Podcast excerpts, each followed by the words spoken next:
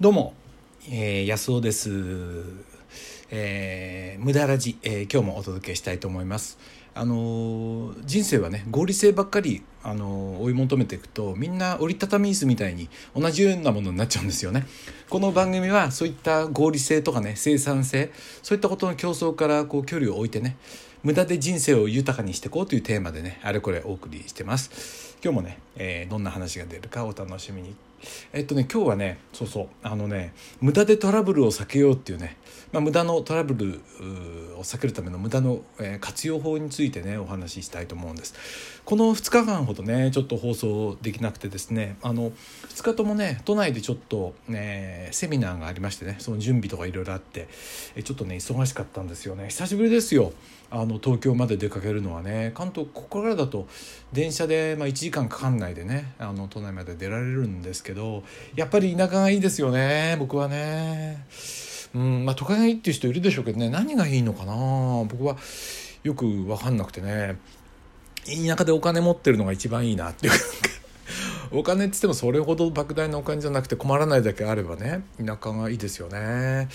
まあね、えーまあそんなことはともかくとしてあそうそう渋谷がねハロウィンでねあれ何がいいんでしょうね。あのなんとか血が出たような格好するのがね。ああれについてねいずれちょっと哲学してみたいなと 思うんです。また無駄をしてみたいなと思うんですけどね。はい今日はということでですね無駄でトラブルを避けるということで、えーお話ししたいと思います。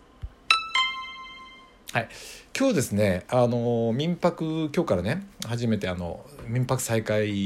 したんですけどね。今日から初めて、えーゲストが来るんですよ。でその人がですね、まあ、今日来るのはいいんですけど急にねもう一人あの連れてきたいとうちは2人まで泊まることができるんでね、まあ、予約制なんですけど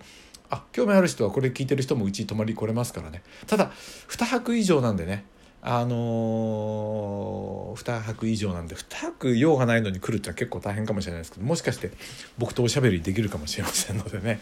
はい。まあそんなことはちょっとあれ、えー置いておいて、まあ、その人もね急に2人にしたいって言うんですよ。2人にしたい。でもね僕はちゃんと1人で、えーベッドをセッティングしてですねタオルもセッティングしてシーツもね用意して布団も干してですね用意してたのに急に来るってなるとこれから布団をもう1枚干してですねシーツセッティングしててめんどくさいんですよ。もう毎日ちょっとずつやってたんでね。まあやれないことはないんだけどなんか別にそこまで来てね来てほしくないし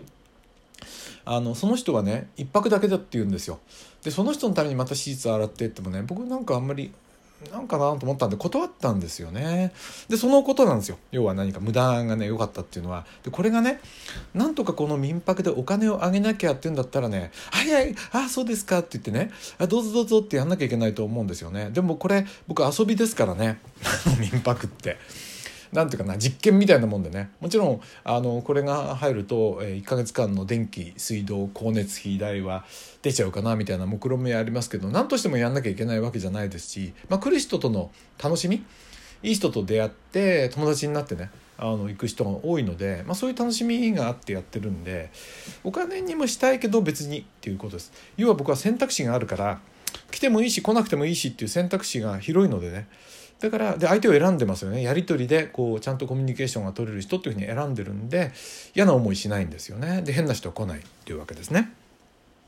えー、ということです。でやり取りするとね大体ね人の思いやりが分かるんですよ。あのなんとかメッセージ。こうメールみたいにでやり取りするんですけどね。質問した時にあこの人は、えー人を止めるのにこういうことが心配なんだろうなって大体推測できる人はちゃんとした答えが返ってくるでしょ？ところがそこに思いが馳せない人っていうのはなんかね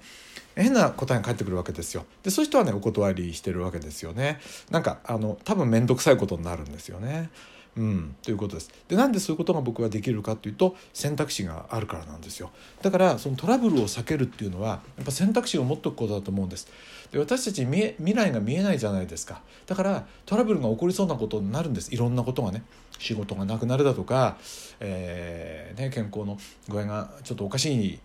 ね、ことがあるとかあるいは家族がね調子が悪いとか、まあ、いろんなことがあると思うんです。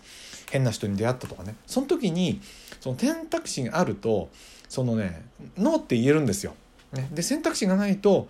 しょうがないからまたそれやんなきゃなんなくなるんですよね。だからねトラブルをなくしていくにはやっぱ選択肢を持つってことです。じゃあどうやってやったら選択肢が持てるかですよね。これこれですよね。でこれはあのーこれ3つね僕考えてるんですよ。3つね、えこれをお話したいと思うんですけどね。そうトラブルを避けるにたかったら選択肢を持つノーって言えるようになる。でこのノーって言える選択肢を持つためには、まあ、これ自由とも言えますけどね。3つ必要かなと思う。1つはほんのちょっとのお金のゆとりですよね。別にそれほどあれじゃなくてもいいから何としてもこのお金を取らなきゃってなるとやっぱりねあのトラブルをやっぱりこうなんノーは言えないわけですよ。ちょっとこれトラブル起こすかなってことをやらなきゃいけなくなってくるわけですよね。それからね2つ目は健康ですよね。健康があれば、まあ、お金も稼げるしいろいろ選択肢が広がるんです。動けないとねやっぱり自分が動けないと選択肢狭まりますからね。だからあの年齢がいっても動ける自由とかね、まあ、こういうものが必要かな。だから少しのお金とそれから、えー健康ですよね。でもう一つはね視野だと思うんですよ。視野。これがすごく大事でいろんな視野があるとですねまあそのこれがねさっきの健康も支えますしね。いろんな視点から健康にどうやってなれるかとか見えてくるしそれからお金の取り方もねいろんな視点から見えてくるしそれからお金を取るにしてもやっぱりね視野が広くないとお金取れないわけですよ。なんていうかな。いろんな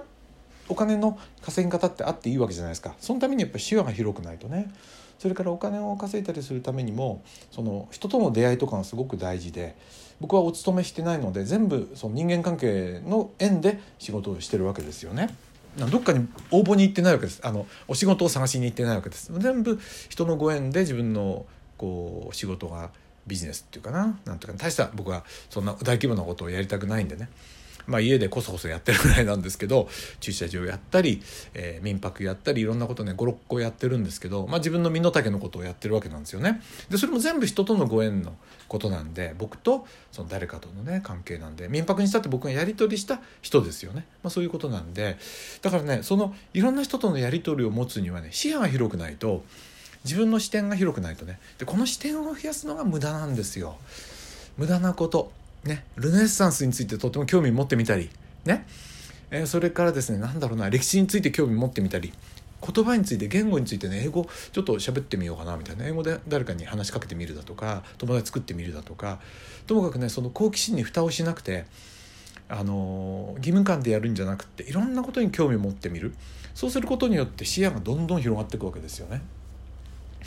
なんで仕事ってするんだろうとかなんでお金ってことがあるんだろうかとかなんで健康な人と健康じゃない人がいるんだろうかとかそういうことに対して通り一遍のその答えに納得しないでね、えー何か、えー社会で言われてる常識にうっかり納得しなくてそういうことに対して本当かなと思う好奇心を持っていくそれが視野を広げるってことだと思うんですよね。でそれはすぐお金を生んだりしないからまあ無駄ですよね。でもこの視野を持つことがねまあいろんなね僕のその引き出しを作ってそれが、えーお金になるものもあるしならないものもあるしお金にはならないけど人生を豊かにする人間関係だったりねその中の一部がお金につながってくれること僕が役に立つことによって役に立つからお金もらえるわけですからね、まあ、そういうことになっていくっていうことなんですよ。でねまあその今の世の中ね合理性を追求していくでしょ？そうするとねどんどん無駄がなくなっていく。そうするとどん全部同じなようになってくる。無駄なくすと同じような顔になってきますよね。今僕自動車好きなんですけどあのみんなコンピューターなんかで無駄をなくしていくからどの会社のあの車も同じような感じ。そのマーク見ないと分かんない。世界の車もいろいろ個性があったのがどんどんそれがなくなっていくっていう感じでね。どんどんつまらなくなる。だからあなたのそうすると魅力ってもんもどんどんなくなっちゃうんでね。やっぱりあなたの無駄。あなたがねバカバカしいような一見何も生まないようなものをぜひね大切にしてまあ無駄をね、えーまあ、それすぐお金を生まないですけど今の仕事をしながらね無駄とかに、えー興味を持っていって選択肢を広げていくということをね、えーしてみてはいかがでしょうかね。はいということで、えー今日はですねあ前回もねたくさんのいいねありがとうございます。えーっとですねあのーあいただいたメッセージね、あのー読もうと思ったらですねあのーなんていうの？これねメンテナンス中で僕メッセージボックスがねずっとメッセージ中でですねあのーダメなんですね。読めないんですね。なんでだろう。はい。あのメッセージいただいたメッセージが読めなくて申し訳ないです。あのーちょっとね申し訳ないです。はい。あのーたくさんなんかねこれあれになっちゃったのかな。いっぱいになっちゃったのかな。すいませんね。あのなんかメッセージボックスが溢れちゃったのか何かであのちょっとねあの読めない状態になってるんでまたね機会があったら、えー、次にお届けしたいと思いますということで、えー、今日はね無駄の効用について、まあ、トラブルを避けるためにね無駄っていうのはどういうふうに使ったらいいかっていうねことをお話ししてみました。やそうでしたどうも。